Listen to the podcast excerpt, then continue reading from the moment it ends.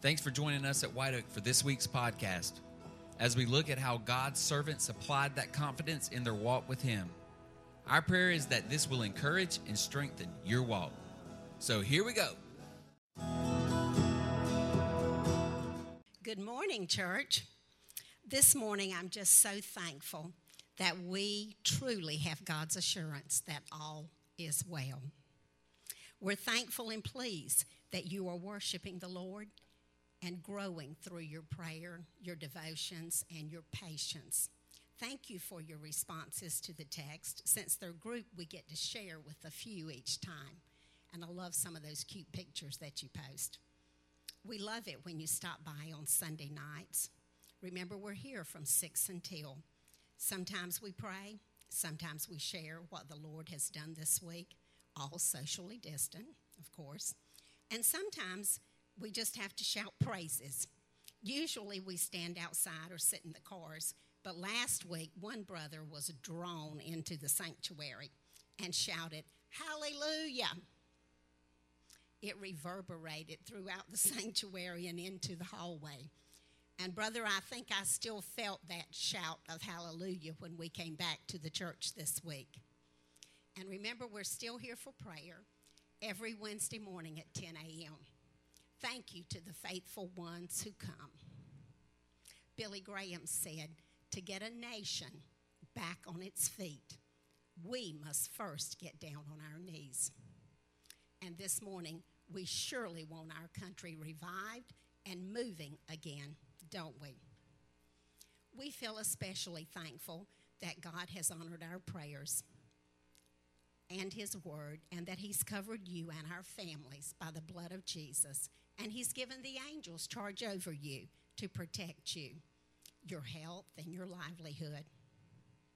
Thank God for His protection for those that are working, for our widows and our widowers who get so lonely without church, I'm sure, and they're lonely without the visits from friends, for those that are alone, and just as important, those that are caring for children alone. Thank you for your prayers for Granny Dorothy. She came home with us about a week ago and she's doing amazingly well and she's so healthy. Her home health nurses tell her that she doesn't really need them, but they keep coming because she's so sweet and she's so funny. And I am so thankful that God is doing exceedingly abundantly above all that we ask or think. While we're preoccupied with COVID 19, he is actively performing his plan. People are coming face to face like never before with the possibility of losing their health, their jobs, their freedom, even their life. And it's happened all so quickly. Out of fear and desperation, people are searching for hope and help.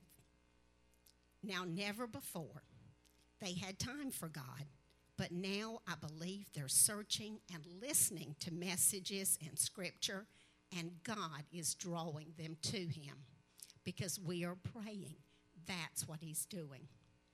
While so many are distracted with sickness and statistics, our leaders are negotiating the plan of the century a peace treaty between Israel and Palestine, prophesied in the Bible as ushering in the end of the age. Even so, Lord Jesus, come quickly. I am more hopeful and confident in God and His hold on our future than I was seven weeks ago when we thought this too will pass. Well, it will, just not as quickly as we thought and hoped. He's teaching us not to grow weary of doing good, for in due season we will reap if we do not give up. In this case, due season is not a date like May 8th, like we were hoping. The Greek idios, kairos, means a personal time or an opportunity to take advantage of things coming to a head. And we truly feel like things are coming to a head. God's plan will be performed. He is not alarmed nor confused. If we wait on Him, he will lead us into the truth. And thank God He knows, and we can know the truth because it's hard to find out what the facts are. about what is accurate and what is not accurate. Is COVID 19 the most contagious coronavirus surge this world has known? And God has answered prayer and spared lives from those predicted earlier?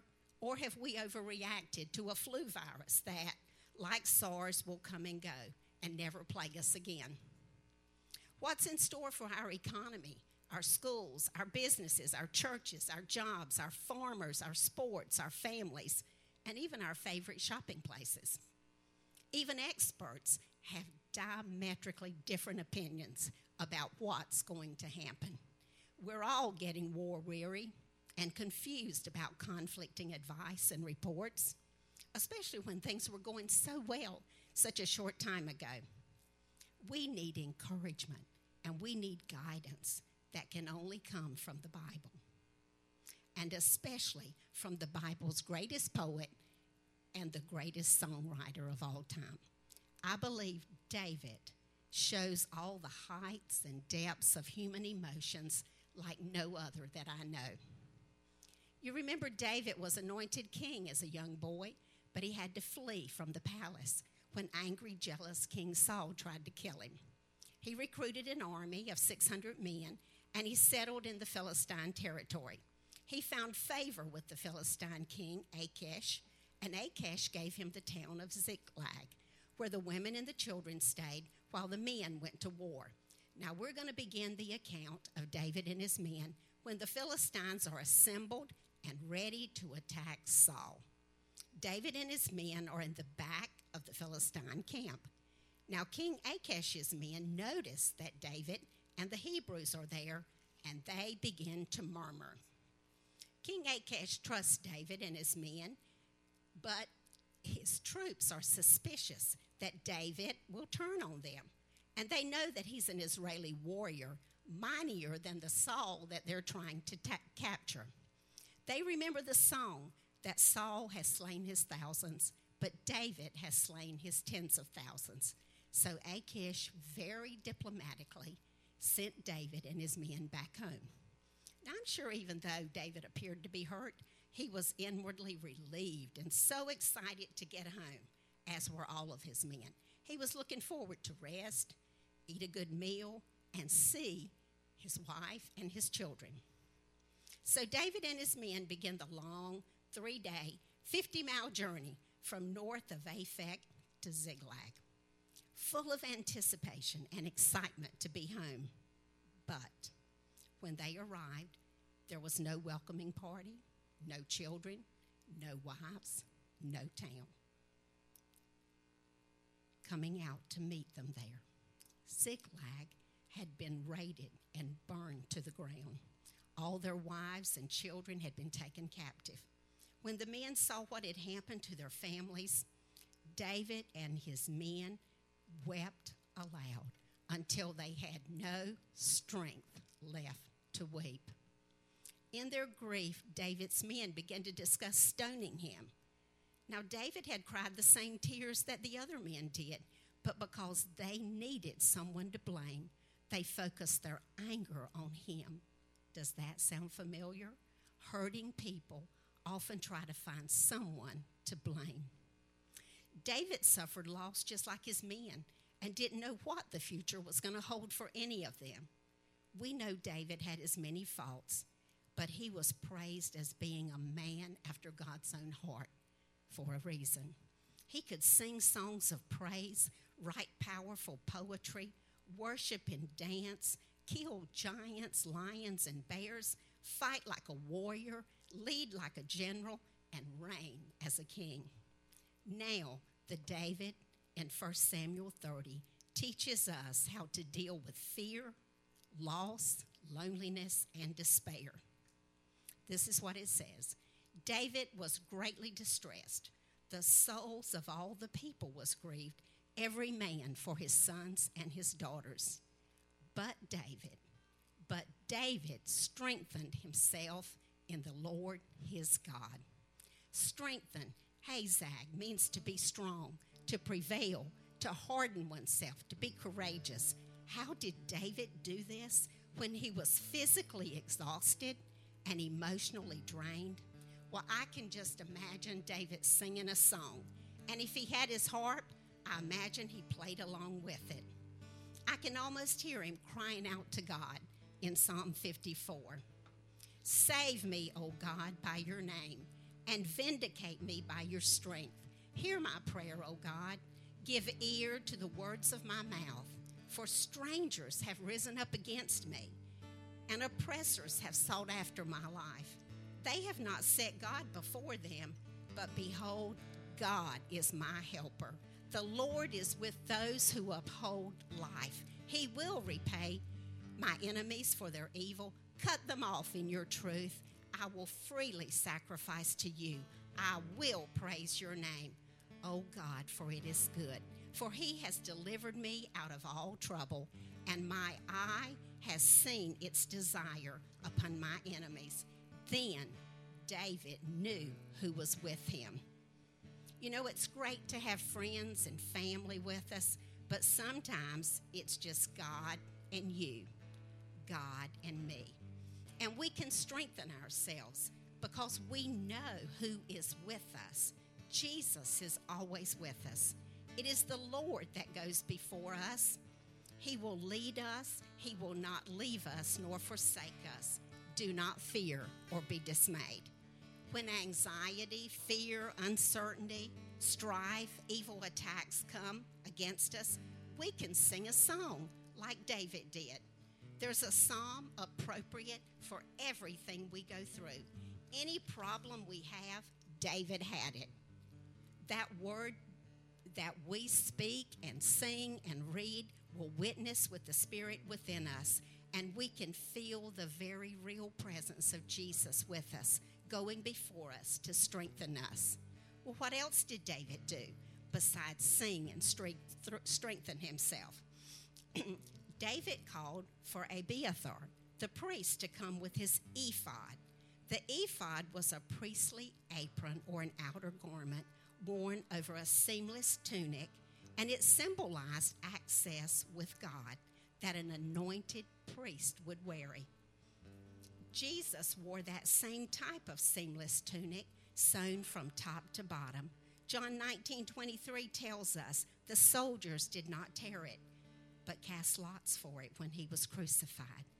David, now calling for the priestly ephod, had prophesied this in Psalm 22. Amazing. Jesus is our high priest who shed that priestly tunic on the cross and took his place at the right hand of the Father. Now, when we pray, we don't need an ephod. We have direct access to the Father through Jesus Christ. David had a priest with him. We have Jesus with us. Before David moved, before he acted, he prayed. Prayer is our first response, not our last resort. So David inquired of the Lord, saying, Shall I pursue this troop? Shall I overtake them? Prayer opened the door of communication, and look how God answered. And God said, Go, pursue, for you shall surely overtake them, and without fail recover all. So David went. I understand that to be immediately. It's one thing to pray. We've all prayed a lot in the past few weeks. But next, we have to listen and obey. Obedience isn't always easy. At Besor Ravine, 200 of David's men gave up. They were just too exhausted to continue to go on for the fight. Remember, they had traveled 50 miles in three days just a few minutes ago, and they had been on foot, hurrying to get home. David left them and went on with the remaining 400. They overtook the Amalekites and fought them from dusk until the following evening, but they recaptured all they had lost and much more plunder. Only 400 young Amalekites escaped from David. His victory was not an easy win. It involved exhaustion, hard work, a nonstop 24 hour battle, and 400 escapees. But God was absolutely true to his word. David persevered because he had heard God's promise and he knew God already knew the outcome. Today we're fighting an unseen enemy. Like David, God has assured us of the victory. We know we will overcome because we've read the last chapter in the book and we believe it. Our weapons are not violence, guns, swords, and insults. They are the blood of the Lamb and the word of our testimony, all the while covering ourselves in His armor. We're going to win. He said we would, but it still requires blood, sweat, and tears. His blood, our sweat, and our tears. We have had some lessons, some of us more so than other, and we've had some losses. 400 men escaped from David. For a warrior, that's not a good track record, but God called it a victory. David could have been upset because of the ones who got away, but he chose to focus on the ones that he brought home with him their families, his family. Today, we raise our hands and praise our faithful God for all that we still have. Heavenly Father, we worship you. In the midst of chaos and confusion, you are peace. In the midst of fear, you're hope. In the midst of conflict, you are truth. We praise you that we can trust you completely, that we can rightly divide all that we see and hear by using your word as our absolute standard. We honor you, a God who is wisdom, power, holiness, justice, and goodness. You are infinite, eternal, and unchangeable. We need these characteristics to permeate us as we submit to you and your will for our lives, our families, our church, our nation. We desire you to work through us. We ask forgiveness for our sins and our trespasses. Reveal them to us. We stand in the gap for the sins of our nation, those things that you said you hate pride, lies, shedding innocent blood, wicked schemes, discord, and wickedness. Help us to forgive others and to love them as you do. Thank you for answering our prayers and for saving lives and healing the sick. Reveal the truth. Deliver us from any lie, any danger, any false accusation, any evil. Bless our president and our vice president with wisdom and knowledge. Infuse them with strength, health, patience. Reveal your will to them. Bless our leaders to hear your voice, to listen, and to obey your instruction. They're in your hands. Direct them like a water course where you please them to go and whatever you please them to do. Give favor to those who are speaking and reporting the truth. Condemn any false judgment. Protect our country from any evil intent or those who desire evil schemes for her harm. We know you have a plan for America to go into all the world and preach the gospel. Bring life back to the businesses and the companies so they can prosper. Resurrect the dreams and the plans that you gave people for their work and for their ministries. Breathe new life into these businesses that appear to be dying right now. Infuse our economy with financial stability. We know we're in a medically induced coma, but you can remove the ventilator and restore full self breathing and life again to our economy. We trust you to work in our country right now because you are a God of miracles. You gave Jacob a providential animal husbandry course and a plan of action so that against all odds, his flock outproduced Laban's because you had a plan for Jacob and his 12 sons. You gave Joseph wisdom and foresight to lead Egypt to prosper during a worldwide famine, and you can do it now for America.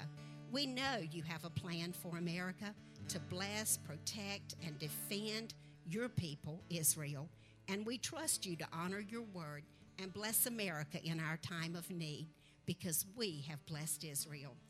Cover our healthcare workers, our retail workers, those providing services to the public, our congregation. Strengthen their immune systems and cover them by the blood. Remove any fear and increase our faith just as we need it. Thank you for that measure of faith that you have given us. It's always enough for anything that we have against us. Bless and protect our children, our teachers, our families. Let this be a time of family bonding, reconnecting, and growth. Help families as they teach the children about you and give our children and our parents a desire to learn of you and to follow you. Bless those who are often home alone and teach them how to encourage themselves in you. Sustain our churches and our ministries. Empower them by your Spirit to preach the word with clarity, conviction, and compassion. Most of all, soften hearts. Salt your word to create a hunger and a thirst that only you can satisfy. The airways are filled with your word this morning. Anoint it and let it go forth as an arrow to reach those lost and those wayward folks. Revive us, your people. Reveal yourself to each of us. Help us to hear your voice and obey your leading. You led two million Israelites through the wilderness, so you can surely lead us through the wilderness of these days. We put our hands in yours as we go forward, knowing that all is well in Jesus' name.